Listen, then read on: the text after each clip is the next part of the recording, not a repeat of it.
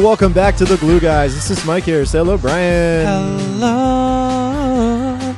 Check us out on Twitter at BK Glue Guys, netsdaily.com, Almighty Baller Radio. Brian. Mike, we just had a great conversation. Should I turn this thing off? turn that thing off. Yeah, we had a great conversation. Spencer Dinwiddie. I can turn it back on so that when I hit my baby boys, it comes in. Spencer Dinwiddie joined us on the pod today. Nets the baby boy. guard. Nets guard Spencer Dinwiddie. That was a great conversation. He really played ball with the Dragon Ball Z thing. Yeah, we threw a Dragon Ball at him.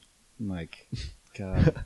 all right, all right, enough. Don't Um, and uh, yeah, so so he joined us for a good 25 minutes, and you'll hear that coming let's just let's just put that right here. Like drop it here. All right, we'll just kind of hop into it. Let you know that I'm recording. We'll just kind of get into it overall. Are you an actual Dragon Ball Z fan, by the way? Yeah, Mike's going Mike's going really hard on the Dragon Ball Z thing, and it occurred to us he may not actually watch that show. No, no, I actually am. Like, I'm actually a real Dragon Ball Z fan. I'm caught up on every episode except for the most recent one uh, this past Sunday, which I believe was episode 95. um, wow, so you're better than us. Okay, there we go. yeah.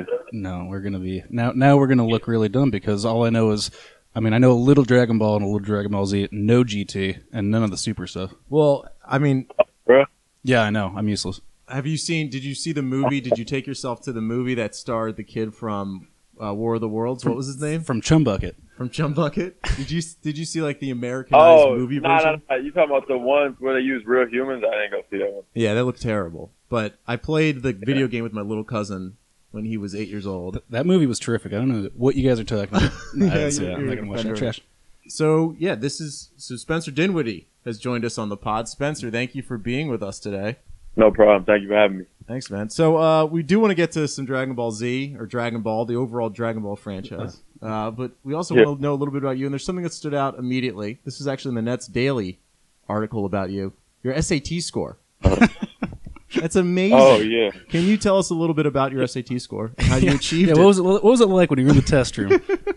I mean, I was actually taking the test. I was young. I was going to my sophomore year. I was taking it to get into like this program essentially, and um, I did well on it. And basically, I didn't have to take it again. did well on it. Tell people what you did. I mean, because I can. Brian and I talked about what we did. Mike, did you crack four digits? Did you even get into? crack four digits. Yeah, yeah. I got I got a twelve sixty. In all honesty, Nuh-uh. twelve sixty. Not bad, Mike. What did you get, Bry? I'm not saying. I'm not saying. Spencer, what did, what was your score again? I think it's important. Uh, 14, 1400. Fourteen. Good lord, a couple geniuses in the Yeah. room. That's amazing. so you're obviously a good basketball player, right? At this age, Yeah. and you get this pretty solid score. I'm sure colleges were just coming after you. Where were you looking? Like, well, I know where you ended up, but what, what schools were you looking at? Oh, you talking about sophomore year? No, no. So sophomore year in college, I wasn't getting looked at. I mean, sophomore year in high school. Sorry, I wasn't getting looked at um, like that. I didn't really start getting looked at until junior year. But um, my final list was Colorado, Harvard, Oregon, UCLA, and UNLV. So how did you get to Colorado? What was the choice there? I mean, it basically came down to Colorado and Harvard, and Colorado was in the Pac-12 and offered a higher level of basketball, and I wanted to be in the NBA, so I just kind of bet on myself in that situation. Would you have been with Jeremy Lin if are you guys? What's the age difference there? I forget. I think he's a little. He's a little we- bit older. He went to the draft right before I would have gone. Did you do a recruiting visit at all with Jeremy, or was it just to check it out, or what? yeah, no, I, yeah, I went on a recruiting visit. My host was, I believe, Brandyn Curry and Kyle Casey. I almost went. Uh, one of my childhood friends, Wesley Saunders, ended up actually going there. We were in the same uh, recruiting class, and his final three basically paralleled mine. It was his final three was Colorado, Harvard, and USC instead of UCLA, but he ended up choosing Harvard. so we wanted to get in a little nets here, but we also want to talk Dragon Ball Z. Talk Yeah. a little bit about. Uh, Well, first, I I actually just wanted to like just just say that in in like preparing for this, I looked at the Twitter and I think like you really inspired me. Your Twitter presence, I really appreciate because here's the thing. Like I started out, I started out. I'm not. I'm kind of new to Twitter. I'm not very good at it. And right when I like first got it, like I was like, oh, people are responding to me. I'll just respond back, you know. And uh, and apparently that's not cool. That's not what you're supposed to do. It's uh, it means you're like too I don't know, you know, status conscious or something. But like people were being, you know, just wrong. They were saying incorrect things, and it, you know, I just felt like. You know, we're Just firing we're back at not, them? Not firing back, just like no, like you took that out of context. Oh, yeah, Brian- just, like. I don't like it when people are just like verifiably Wrong. misrepresenting the facts. You know what I'm saying? So Exactly. so yeah. So just saying, I really appreciate someone like you not letting stuff slide. That's that's what I want to be like. I don't have the confidence really to be like that quite yet. that's what I aspire to be. Just wanted to say it. Hey, you just got to do it, man. I know, I know. I'm just gonna do it from now. I'm like, I don't care. I'm just Well, I gonna mean, fire them off. What is it? So you have something like over fifty thousand followers. What is it as a basketball player? What's the tweet activity that you're seeing? Is it after every game? Are you just getting berated by an opposing team's fan base? What is it like having a Twitter account and also being an NBA player? I mean, you usually actually, or at least in my experiences, granted, you usually get more tweets from your current fan base, you know what I'm saying, than the opposing fan base, unless, of course, you said something. You know what I'm saying? If you said something that obviously was against the other team's fan base or the other team, then yeah, they're going to come to you. It, uh, I had a I had a tweet uh, about KD sweeping or the Warriors rather probably sweeping the the Cavs. I think it was after Game Three, after he hit that shot, and the Cavs Twitter fan base went nuts. like they drugged me through the mud. I was like, "Look, guys, I have nothing to do with you guys being down 3-0. Like, Yeah. I, I'm sorry, but I'm just telling you what it is." Yeah, took it out on you. I mean, it's so funny. Like, so obviously we're a Nets podcast, and uh, we'll get into the littlest beef with Knicks fans. Like one hmm. time, I said, I think, Yeah. the- yeah, it's always Mike getting into the beef. the, yeah, the, the Nets own own Madison Square. Well, the you do it on Garden. was purpose, like, yeah, yeah, yeah. And it just, I'm not even hashtagging Knicks. I'm just nixing it out, just as like a general, just But- general tweet into the. But you're being like hyperbolic on purpose, and it stir it like stirs a certain kind of person that has no sen- no sense of humor. Like it's they just so exciting. It is so thrilling. These are the to kind of guys that. that. go to the games and they wear uh, like a Carmelo Anthony jersey with nothing underneath, just no shirt underneath. that's, that's the kind of guys. They're. Spencer, real quick, I did want to ask you. Um, you know, so you've been around the NBA a couple places already, and Yeah. you know, so we we Nets watchers have what we're fed is sort of like you know the Nets do things a little bit differently, uh, the way they treat players and all of that. What have you? What is different about being on the Nets? What have you seen that's different from your time previously? That that's tough. I mean, I will say that it's extremely different than uh, the the two places I was prior. Hmm. Um, I don't know necessarily. I mean, but I know the Nets obviously also play it very close to the best, like just in general. So I don't know how much I'm really able to divulge. I just, you know what I'm saying. No, I, I that this is that that's one of those things where like I I would love to tell you everything that that I can, but that's one of those situations I don't, I don't know if I can. But it's just the one of the biggest things though that that's been a, a big joy, and this is once again not a shout out any place else.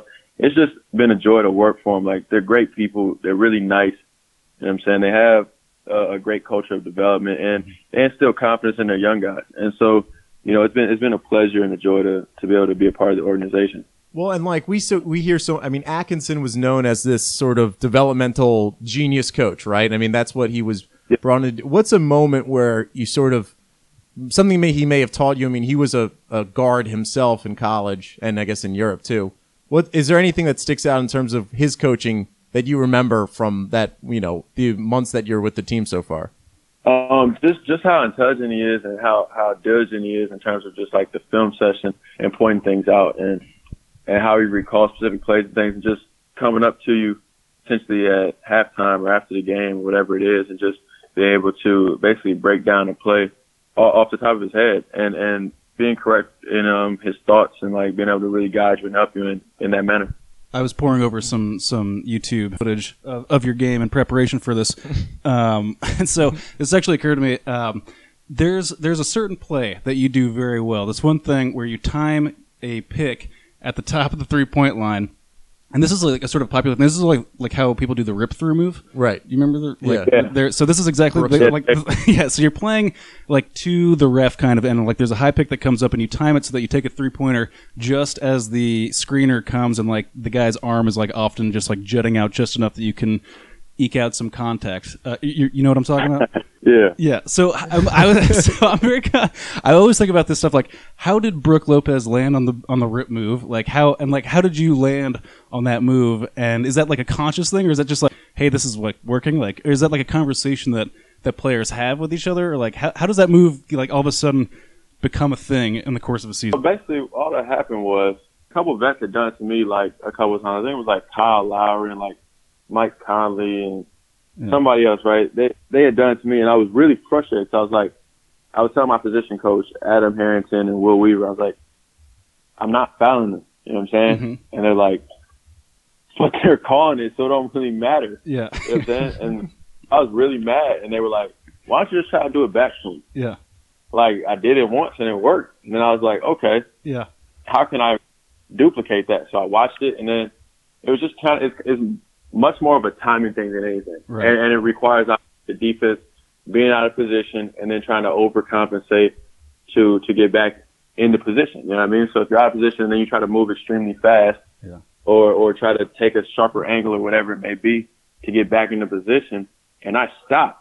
Yeah. You know what I'm saying? The odds that you run into me are are fairly high. So it's, it's all about pretty much getting your defender out of position and then simultaneously knowing you, where you are on the court and judging his movement. Because some people get out of position and they reach or they do whatever from behind, but they're not. Their goal isn't to get back in front. So you have to judge if this person is moving too fast for him to stop. Because once again, if he's going slow, he can stop when you stop. And it, I mean, it's, it's probably a lot more complicated than I'm making No. it actually sound. But yeah, I mean that's that's pretty much all it is. I just try to get him out of position, come off the pick and roll clean, and if they're trying to overcompensate and rush like up up uh like my back, then I just stop and shoot it. So, okay, follow up to this.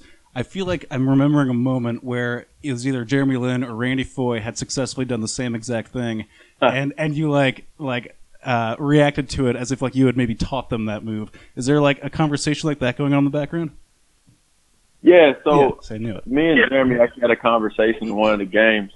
I was like, and we were in Orlando. I forget who was actually guarding him. I mean, obviously it was probably their other point guards, but yeah, they they were just pursuing extremely hard off the pick and roll, and he was like, Yeah. you know what I'm saying? Basically, they hit me, they bummed me, whatever. And I was like, bro, just stop.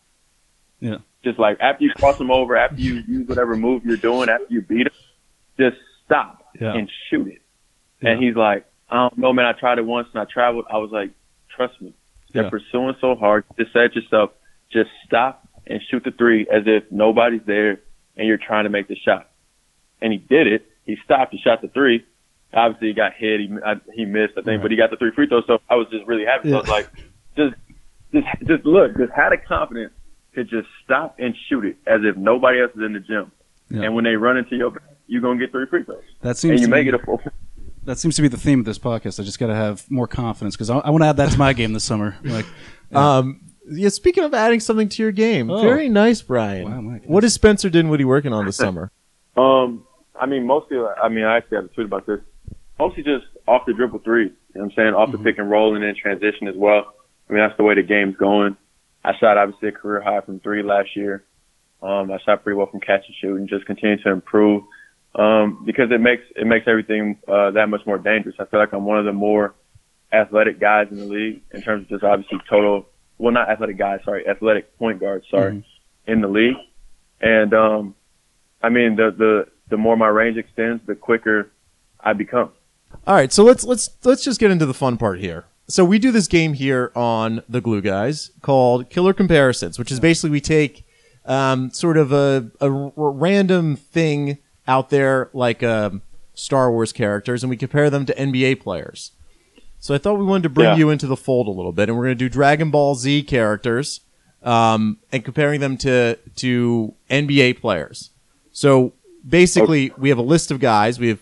I'll, I'll just shout them out to you, and then I'll we'll go through each of them together. now our, our list seems real safe now because like we should have gone very obscure players. I mean characters. I try to go obscure, but the thing is, the the personalities on them are less enjoyable than the big ones. Fair. So here's what we're gonna do. I'm gonna go through the list.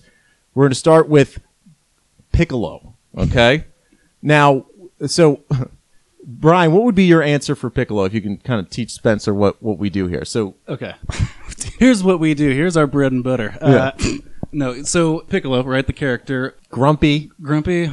um, distant, Yeah. Well, don't put too many negatives on it because then strong. strong. So then, what NBA Yeah. player would be that? Right? Yeah, but he's also like a strategist. He's know? a strategist. Yeah, Right. He's a, he's like it's, Grump, it's, it's grumpy, distant, and strong. Nah, I mean, I wouldn't. I wouldn't go grumpy and distant, but in terms of like a like a OG who who has a lot of knowledge and strong and kind of holds stuff down, I'll go Joel Anthony. Wow. Joel Anthony, that's really good. Wow. I was just good. going with the negatives, and I said Deron Williams. What? Oh, jeez. Come on. No, so, I went. I went Tim Duncan. I went with mostly the OG thing. Oh yeah, that makes more sense. Yeah. Okay. Yeah, no. Yeah. Tim Duncan would have been a go. Why you say Joel Anthony? I like that though. That's real obscure NBA player. What about Joel Anthony? Well, see, like, I, I don't know Tim Duncan personally, so that's probably why Mhm. he didn't jump out. Just because I don't know if he's super Piccolo in terms of like his actual personality. You know what I mean? But so you do know Joel Anthony, and you know for a fact that he's super Piccolo as a personality. Yeah, he's pretty, he's pretty all right, this one's an easy one. Uh, Vegeta. All right, um, classic Dragon Ball Z character. If you don't know who he is, he was a villain who turned good, but always had resentment towards our sort of hero Goku. Who is the Vegeta of the NBA? Spencer Dinwiddie. Spencer Dinwiddie. No, no, I'm saying no, not you. I'm saying who would Oh, who who would you pick? Who would it be? Who- I who's a Vegeta? I was really picking myself. Like that's my favorite character. That's why I picked him. That's a, that's a fine answer. I'll accept that. Well, I put down LeBron mostly because of the conflicting good good and evil thing. You know, like Right. that's the sort of media spin on his whole situation. But I think it I think it applies. well, see, I would I would have more went KD. Oh, Oh, that's what I- I said, Spencer. I, Very I, I good. Gave, I gave Mike such a hard Well, time. yeah, that. you could, Why do you say KD? Why do I say KD? Just because if so remember, Bron now has been the sympathetic figure since like the whole team Mm-hmm. up, right? But KD has been the guy that everybody's kind of turned on and said he was this, that, or the third, whether it be weak or a traitor or whatever it was. Mhm. You know what I mean? But don't he still kind of had that, who kind of had to put on that facade of being like, I don't care. Yeah. You know what I'm saying? But don't you think LeBron's arc has like, or at least Vegeta's arc, like sure he's like sort of an anti-hero throughout the whole thing, but you do, you know, inevitably start rooting for him, you know, as he's Yeah, it's the I, it's you know the classic sort of. Uh, I guess really Han Solo's not Vegeta, but Jesus. they're they're no, but it's it's the you root root for the bad guy. You root for the guy who's more interesting. The good guy, Super, Superman's not interesting. Batman's interesting No, there's a darkness. Yeah. Well, exactly. And because Superman, depending upon how he's written, can't be beat. You know what I mean? right, So- yeah, and and also because I guess LeBron has a, a I guess for by most standards, because everybody compares people to Michael Jordan, it would be a subpar finals uh, record. In Mhm. which case, Vegeta always to be like one of the most powerful dudes, but can never actually close the deal, and then Goku comes in and actually wins. See, Wow. Spencer, Spencer coming through and just crushing my argument for me. Um, so the next one's difficult. We had trouble with this one. Goku. Um, Yeah, I actually don't even have an answer for this. so who's the Goku of the NBA? if we're keeping it on the on the finals path, right, and we've kind of got two quasi Vegetas, and the only person who is basically spotless, never gets in trouble regardless of their performance. You know what I'm saying? Yeah. Like is Steph. Yeah, Yeah, that's what I thought because it's Goku is not. He's obviously like great, fantastic, all that, but he's he's as he's a spotless. He's kind of clean cut. Um, he I, I even compared him to the Superman Captain America thing. It's like he's just sort of like a really great whatever fighter, but then it's sort of just kind of boring. Um, not that Steph's boring on the court, but just his his he's very Oh, jeez, you're gonna get everyone in very trouble, Mike. He's just very down the middle. No one, no one, no one's Yeah. gonna hate Steph. Yeah. But but he's the Goku. So let's go to Goku's son, Gohan. Uh, Gohan is the son of Goku, and what his description is, he lacks passion for fighting and prefers to do so only when the need to defend his loved ones arises. Um, I said Gohan is Carmelo Anthony uh, because, and I say that because he, I, I appreciate Carmelo. We both went to Syracuse, and so I have some affinity towards Carmelo. But Carmelo's not exactly um, one track mind of I gotta win, I gotta win, I gotta win. He lacks a passion for fighting for a championship, and I think that's But, that's but, but he often rises to the occasion when he's like playing a big game, like like against LeBron. He does very well. yeah, he and Team USA. He's Right. defending his Ah, loved his nice loved ones. Man, Um, when he's put in a situation around other strong warriors, he succeeds. you're not gonna let us get any chances to respond to this. Mike. You're not gonna get Spen- Spencer's That not. was, that was actually that was actually a, a pretty great analogy. Yeah. I mean, it, the only the only thing about like picking dudes that I don't actually know is like I don't know 'em. Yeah. You know what I'm saying? Sure. It's like so it's always different, like when you actually know somebody. But I mean, I, I would roll with that description for the most part. I mean, Nicely you done. know what I mean, it sounded it sounded it sounded good when you made your argument. That- When that's you all- said it, I was kind of like, oh man, I And that's if I can podcasting, disagree with it. Spencer. Yeah, that's you just have to make a decent argument for thirty seconds. There's and there's only win. there's only one correct answer for this next one. Do you want to do you want to launch it off? Well, I'm gonna. It's mostly a quiz for for Spencer. Uh, Frieza. Who do we think is the Frieza of the NBA? Frieza like super evil. Yeah, just like incredibly evil. no, but like I feel like he's like just a destructive force. You know, there's like um One man wrecking crew. one man wrecking crew. Who was probably the most demonstrative guy that was like uber talented? Mhm. I mean, I might go with Rasheed Wallace. Oh, Wow. I like that. Can I? Yeah, like Yeah, we should have can I- it up to the old cards. Yeah. Or or or are we or are we going like Draymond Green? Also oh, Draym- good. Draymond would be good too. I think Draymond's also well, Draymond's not really a piccolo, but he's he's got that sort of attitude of and he he A- a he's cr- also tactical. Perhaps more of a Krillin could be. A Krillin. um, who's the Krillin, Spencer?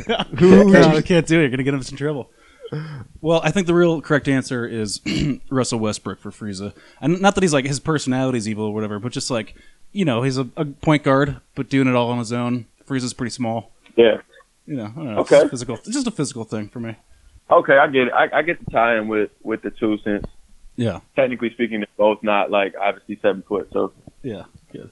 um, Oh, my, I didn't even see your answer. This is great. All right, the last one for you is uh, do you know I don't know how to pronounce his name, Mr. Satan or Satan? Satan. Um, Spencer, are you familiar with this character?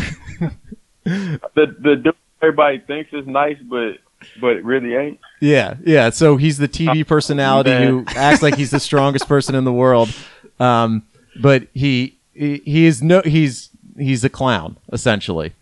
Oh man, Who would that be, Spencer Mike, you can't set it up like that. Jeez, come on now. Man, that's crazy.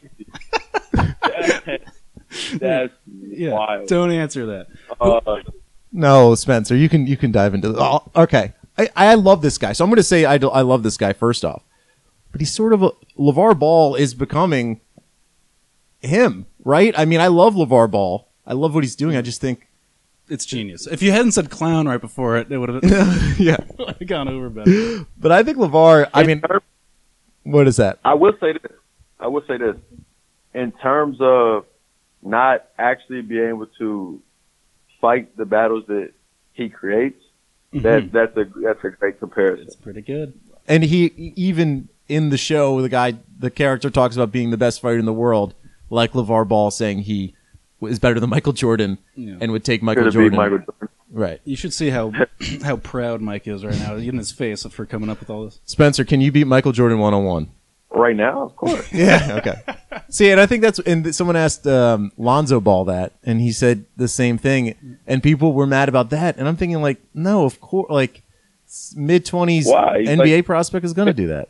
Yeah, he's like fifty. Yeah. I mean, it, here's that he'll probably challenge him to a one-on-one game. But I'm just saying, like, why would I not think right now that? First off, I mean, you gotta remember too, the psychology of everybody in the NBA, all 450 to 500 of us, however many there are, hmm we all think we're all the best player.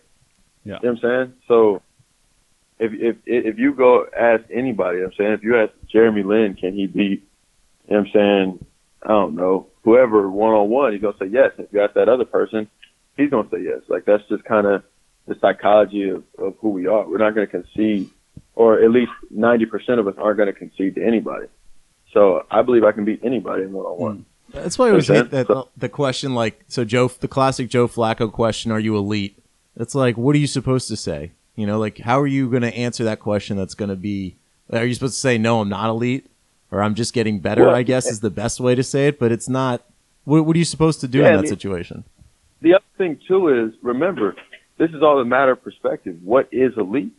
Mhm. Is elite 450 out of seven point whatever billion, or is elite 10 out of seven point Mhm. whatever billion? Like what? What is elite to you?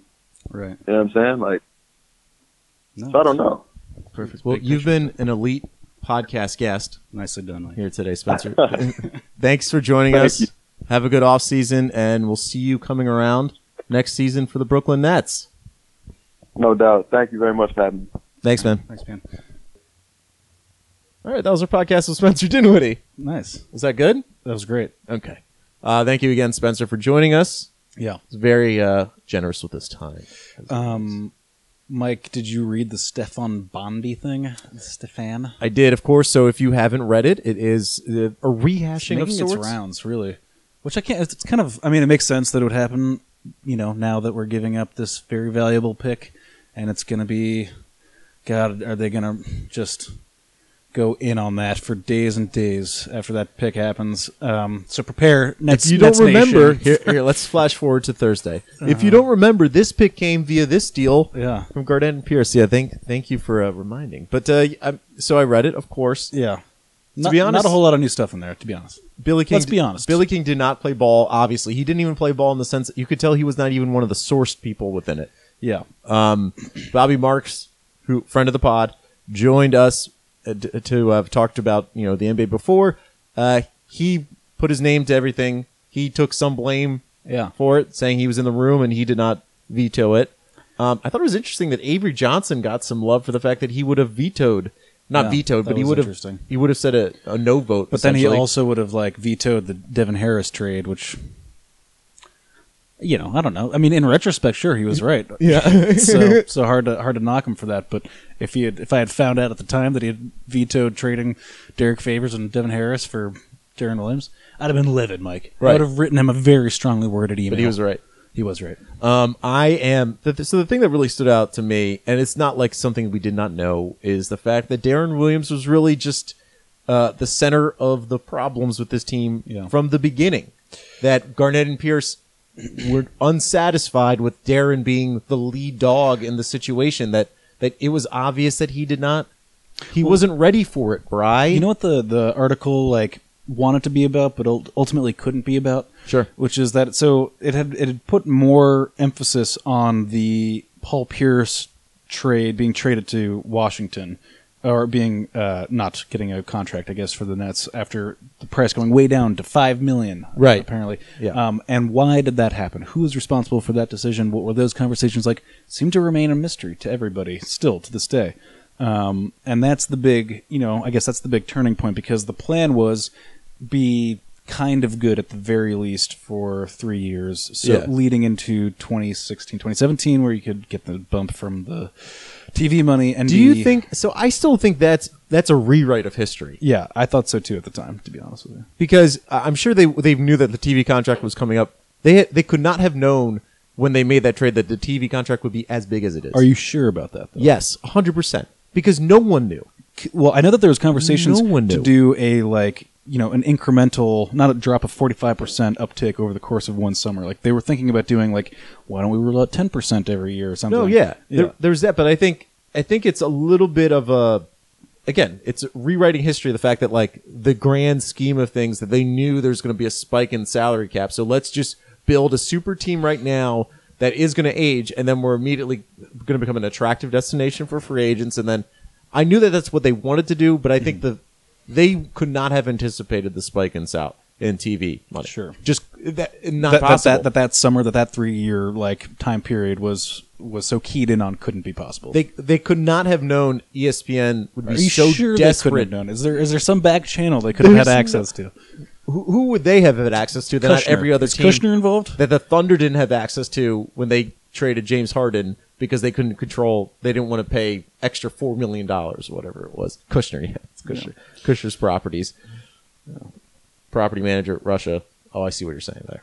Well, he's just setting up Is that back what you're channels. saying? Ru- yeah. Back channels with He's Russia, with channels. Russians. Yeah. Um, I thought it was a good one. Um, yeah, it's depressing.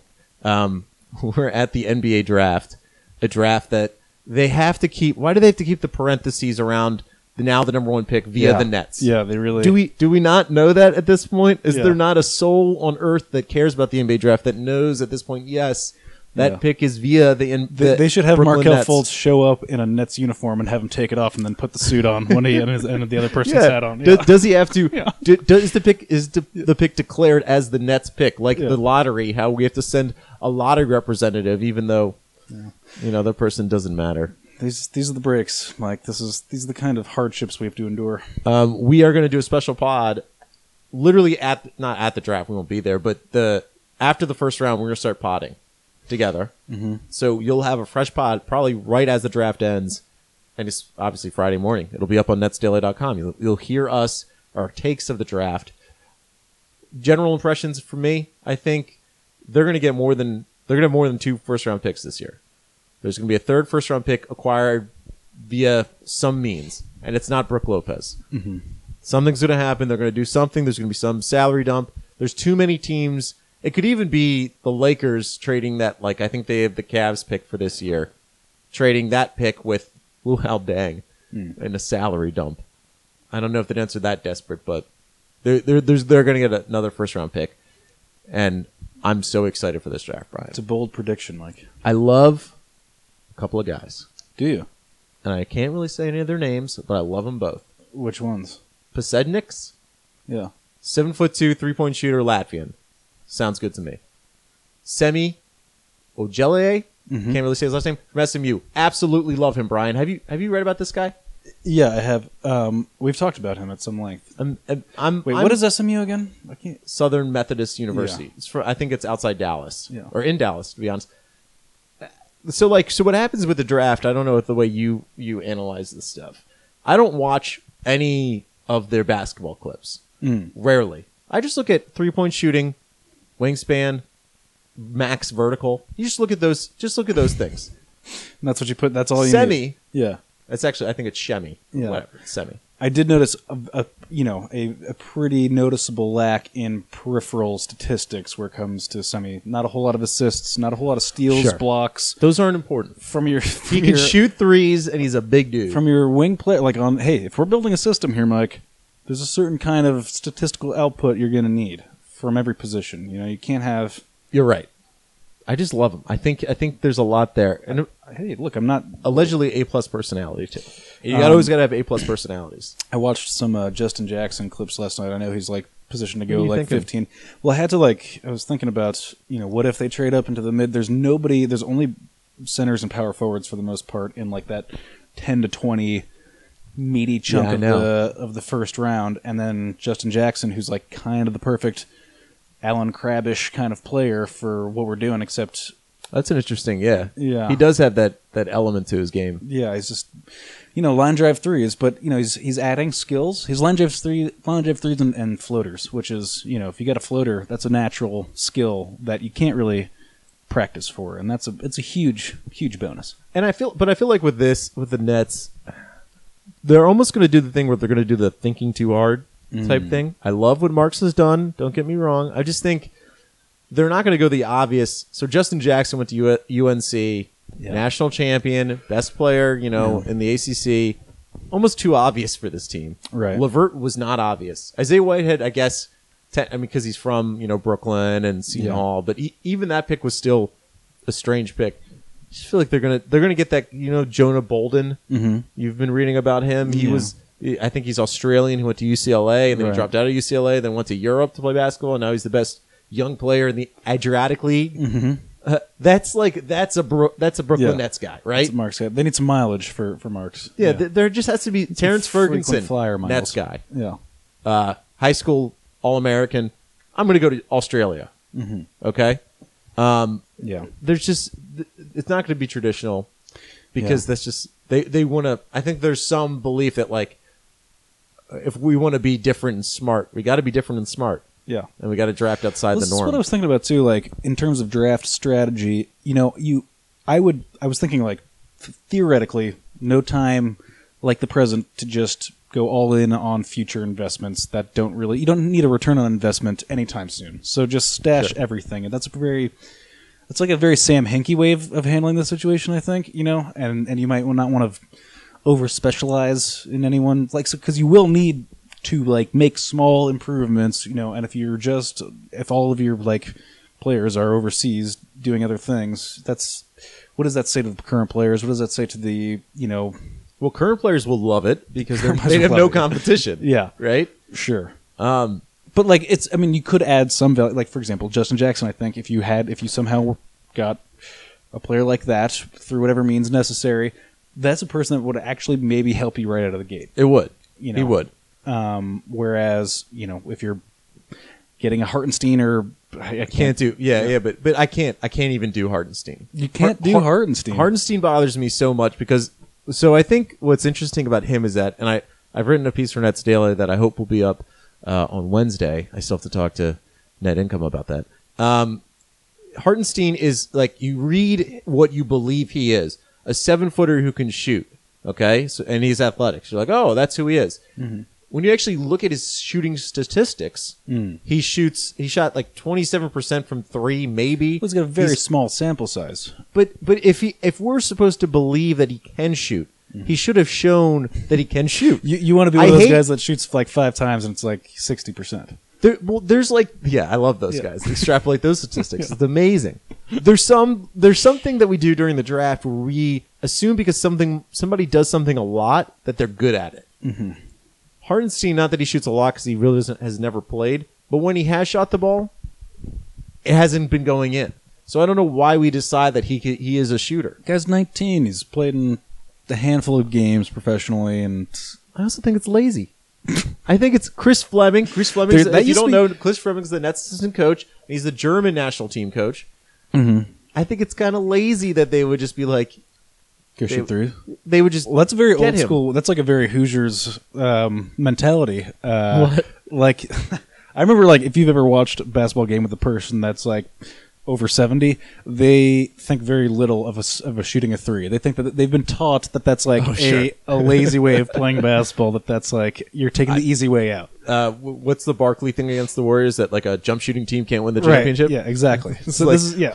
yeah. There's a score the whole basketball? generation of, of not just only until just basi- Multi-generation. Just Gen X and, and up is the only people that started thinking, let's shoot some threes here. If you didn't, lis- if you didn't watch Dragon Ball Z, you you don't you don't think three point shooting. Probably not. Probably not. Uh, but no, it was like I'm like I think it was beaten into their heads. Like shooting a three is for it's a weak. It's for people that don't, don't want to expend the energy, you Well, know, to and get like- to close to the rim. the guys who were role role like Steve Kerr, the Steve Kerrs, the, the role player three point shooters were looked down upon. Yeah. It was like, Yes. oh, that's all you. Yes. that's all you can do. Yes. When now it's all we care about. Yeah, there's a couple now and again there'll be a couple of players that really highlight that role, and he gets they get all like Steve Novak gets all of the ire of, yeah. the NBA for being that guy to this day. I'll give you one name that I really want Nets fans to look out for, and I think there's been some building buzz for him. Cameron Oliver from Nevada. All he does is shoot threes and dunks the ball. He's mm. six nine, That's what we do. That's what we do in Brooklyn. athletic, allegedly not not the best basketball IQ or some baloney. Yeah. Whatever. dude. He, he all he does is dunk and shoot threes, and that's all I want. Here's what I'm con- control F Cameron for Oliver. when I'm when I'm looking through these profiles. I'm looking for the word upside. yes. I'm looking for. Uh, I- I'll even go like troubled. You know, it comes at a cost. Like, give, me- give me that. Like, Depends the trouble. Trouble could be immature. Yes, yeah, I'm fine with with incurring a lot of that risk. You know, cr- criminal record has mur- has killed someone in the past. Fine, get him in here. Let's get get him in. if he can dunk the ball. Yeah, yeah, I like that killer instinct. You- Red flags. The reason why these guys fall. Yeah, Um, real quick, I want to get your opinion on this. Harry Giles, if he's there at 22, well, he's been really uh, shooting up the ranks. The last time I checked Draft Draft Express, he was like, I think like eight, 16 or 18 or something. yeah, Um, I've seen him as high as 12. I Yeah. think. Um, yeah, I think like he was higher too. Um, gosh, gosh, I don't know. I'm not. I'm not good at this. I think so. Yeah. I think you got to take him, right? Yeah. He's a former number one prospect that the the year that everyone saw him play basketball was his worst year physically. Yeah. So you know the the Nets always talk about their training staff, and I think Dr. Williams is his name or something Yeah. or whatever. And you know if if you believe that his medical reports are fine enough, Yeah. I think you have to take as long as they're not disgustingly horrible, as long Yeah. as it doesn't just show like spaghetti inside of his knee at this Yeah. point. Um, Yeah. I I think you got to do it. If he's there at 22, the Nets have to take him. Just be, just by the value proposition of the fact that it's a former number one overall prospect who has size and skill and had athleticism. You have to take him. You know what I've realized about myself is that like like when you do just like what you did and pose is all right. You got to make a decision. I'm no good at that. Like I would be a very bad we tried to order leader. food together. You see my wife and I I'm, tonight. you know what I am? I'm like the consigliere. Okay, like I can present the arguments for all, but when it comes to Oh. making the decision, I leave it to the don. You know, I got to give it to the it's don. just not your territory. No, no. Can't pressure. You don't put Brian in Consigliere. the corner. Consigliere. do it. Um, I'm super excited for the draft because I think again, I think something's going to happen. The Nets are going to make some move. The Thaddeus Young deal was a strange out of the out of the blue type deal for this team. There's enough teams like there's the Portland possibilities with their multiple first round picks and not wanting to have them all. Uh, if you don't know, if you listen to our net income interview, it, it's pretty clear the Portland financially it doesn't make sense for them to take all three picks. Yeah. Um, there's the Lakers possibility where th- if they do want Paul George, they actually have to clear cap space, Right. and they, they have Deng and Mozgov, and while I want neither of those guys on this team, that's an important thing. Yeah. And there's a couple of other teams that may be angling for, um, you know, like I don't know about the Miami, Miami Heat situation, but if they're going to try to get Blake Griffin or Gordon Hayward, there's maybe a reason why they may need to clear some cap space. And if, they, if the Nets could get Miami Heat's pick, which I think is like 12 or 14, 14 probably, um, take take whatever crappy contract the Heat want just for that 14th pick, and then you're in a in an interesting conversation at that point. 14's a better barrier to be at. Yeah. I'm excited, man. What do you say? You got news around the league? Do you want to talk about the rumor mill churning about Paul George to the Cavs? Yeah, let's do uh, news around the league. Do we have a? Oh, you want a little? It's the news! All right, go, go. Do it live! Do it live! I'm writing and we'll do it live! News around the league there. Um, so real quick, this this is breaking as we're talking. Whoa. Uh, the Cavs and GM David Griffin have parted ways, and Chauncey Billups is emerging as a candidate. Credit to ESPN and Woj for Mm. those two bombs. Um, that is super interesting, obviously, because there's been rumors of David Griffin maybe wanting to leave. There's an idea that he was a candidate for the Magic job, but they hired the Bucks staff to do that. Um, I don't. Obviously, we don't know what it means. It's interesting that Chauncey Billups Mhm. would be The, the head and shoulders favorite. because I saw Chauncey on TV. He was fine. Yeah. He was. He's known to be a, a smart guy, but it's interesting that they would go basically Tyronn Lue, no experience, head coach, and then they would go Chauncey Billups, no experience, general manager. Um, Yeah. is there? I'm sure it, it would not surprise me if there's some kind of Leon Rose connection between Chauncey Billups. Well, I wonder if they're worried about doing a little bit of um, like LeBron James placating going into the offseason just just to hedge their bets. Like I wonder if there's some like Oh, for sure. like LeBron's just like, hey, I like Chauncey better than our guy than our current guy. And Let's, it's uh, that simple. Yeah. yeah. But like, it's just a, it's a, I guess, a shocking move, and we'll see how the developments change. Nice, Mike. Um, the the bigger developments that we can actually have, see a tangible thing of is the Boston Celtics Sixer swap. Of course, you haven't Yeah. heard the Sixers have the number one pick and the Celtics have the third pick. But all the details haven't emerged from that, have they yet? It's so weird. yeah, how does that The happen? NBA like the has important, the strangest cr- the cloud. important details of like why someone trades, or like what what those other picks are. What the, I don't know. Well, yeah, we don't know. I mean, I don't, I don't know if officially yet. We know for sure. We believe it's it's the Sixers give up Lakers pick next year if it's between two and five, or then they give up the Kings pick in 2019. The Kings pick unprotected. That's likely to be a pretty good pick. Um, I was speaking to a Boston Celtics fan of mine. oh, Frustration. they are frustrated. They are frustrated. yeah. Let's ask me if I Too care. many picks. They're frustrated Oh, are they are it- they frustrated? It's the constant uh, not going for it all thing. Oh, Jesus. And you can't go for it all. You losers, you second tier losers. Coming.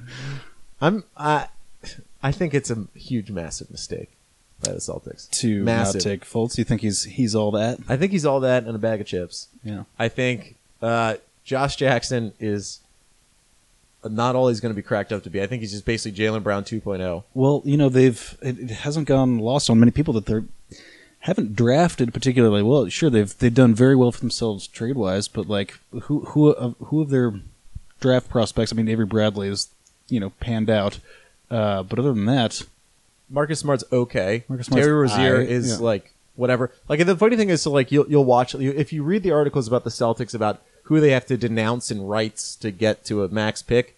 One of them is James Young, which was Everyone was so excited when they got him. Yeah. Bill Simmons almost cried on camera when they got him. Is that right? Yeah, he had th this shocked face moment on the Strange. NBA What a strange man. Um, so like what's happening is all these picks that they accumulated, that they have accumulated over the years, are all getting thrown away basically. So it's sort of like a thing. Like I think Tyler Zeller is also just going to be thrown away this year. That was another pick that, or whatever, whatever Zeller brother they have. Um, that's just another pick that they had that they're just throwing away at this point. So yes, they accumulate assets, but I just if you're just going to trash them all on the back end, then they're not worth all that much, Brian. That's how they're not getting over the hump. Like, boo hoo. Last news learned the league story. Shoot. New study out. Oh. Yoga is good for your back. what do you think about that one, Brian? Um, that is blowing my mind. I've never heard that before. I saw it on every local TV channel today. Really? Yoga is good for your back. Oh my lord. What are we doing here? Slow day. That's a slow day. What are we doing here? I do a little stuff. I have a couple moves. What's happening? I do um snake snake pose, cobra pose. I don't know. It's a snake thing. It's basically you just lay on your stomach and then you push push up. It's like getting into a push up position without any tension in the legs, Okay. and you just kind of you know Oh yeah, that feels move really good. for the back. No, it's, it's not difficult. It's a stretch mostly. I don't even know if it's yoga at the time. I don't think it's yoga. I just think that's a stretch. Man, I miss going to the uh, physical therapist. PT is the best. Really? Oh, it's like a light workout with a massage. Like that's that's what I need. I don't want anything too physical on either end of the spectrum. Light massage, light workout. Perfect. That's what I need. Um, do we have email? You know we do, but they're, honestly, they've collected too much dust at this point. I feel bad, but Okay. we might have to bury them. All right. Well, we'll get at you. So here's what you need to do. You need to listen to our pod after the draft. We'll be recording it. Oh, we could we could do like live tweeting like during the thing, right? We can like people are people, like we'll start. What are you thinking? Let's start like literally right after the twenty seventh pick, and then Yes. we'll just be like, "Hey, we're live. Tweet at us, email us, whatever. We'll answer your talk about you live, or we could maybe even do callers in. I don't know. Can Yeah. we get crazy? Callers in may be tough. We've been I'm trying sure to figure out could fig- callers. oh, in we can figure it out. We'll figure something. out. But the thing, we, eh, we'll figure it out. The But Google Voice thing. but we'll we'll be live. these are we like to during have our the draft- production meetings during the draft, We like to have our production meetings during the actual show. That's It'll be great. So look for it Thursday night. It'll be great. That'll be great. we'll be tweeting it. Maybe a little Facebook element. We have a Facebook page. I think it's just the Glue Guys. I should figure that out. Um, and thank you for listening. And then th- thanks again, Spencer Dinwiddie, for coming on. Yeah, sensational, sensational. Um, okay, well, thanks everybody, and have a great day and night and the rest of your lives. Bye.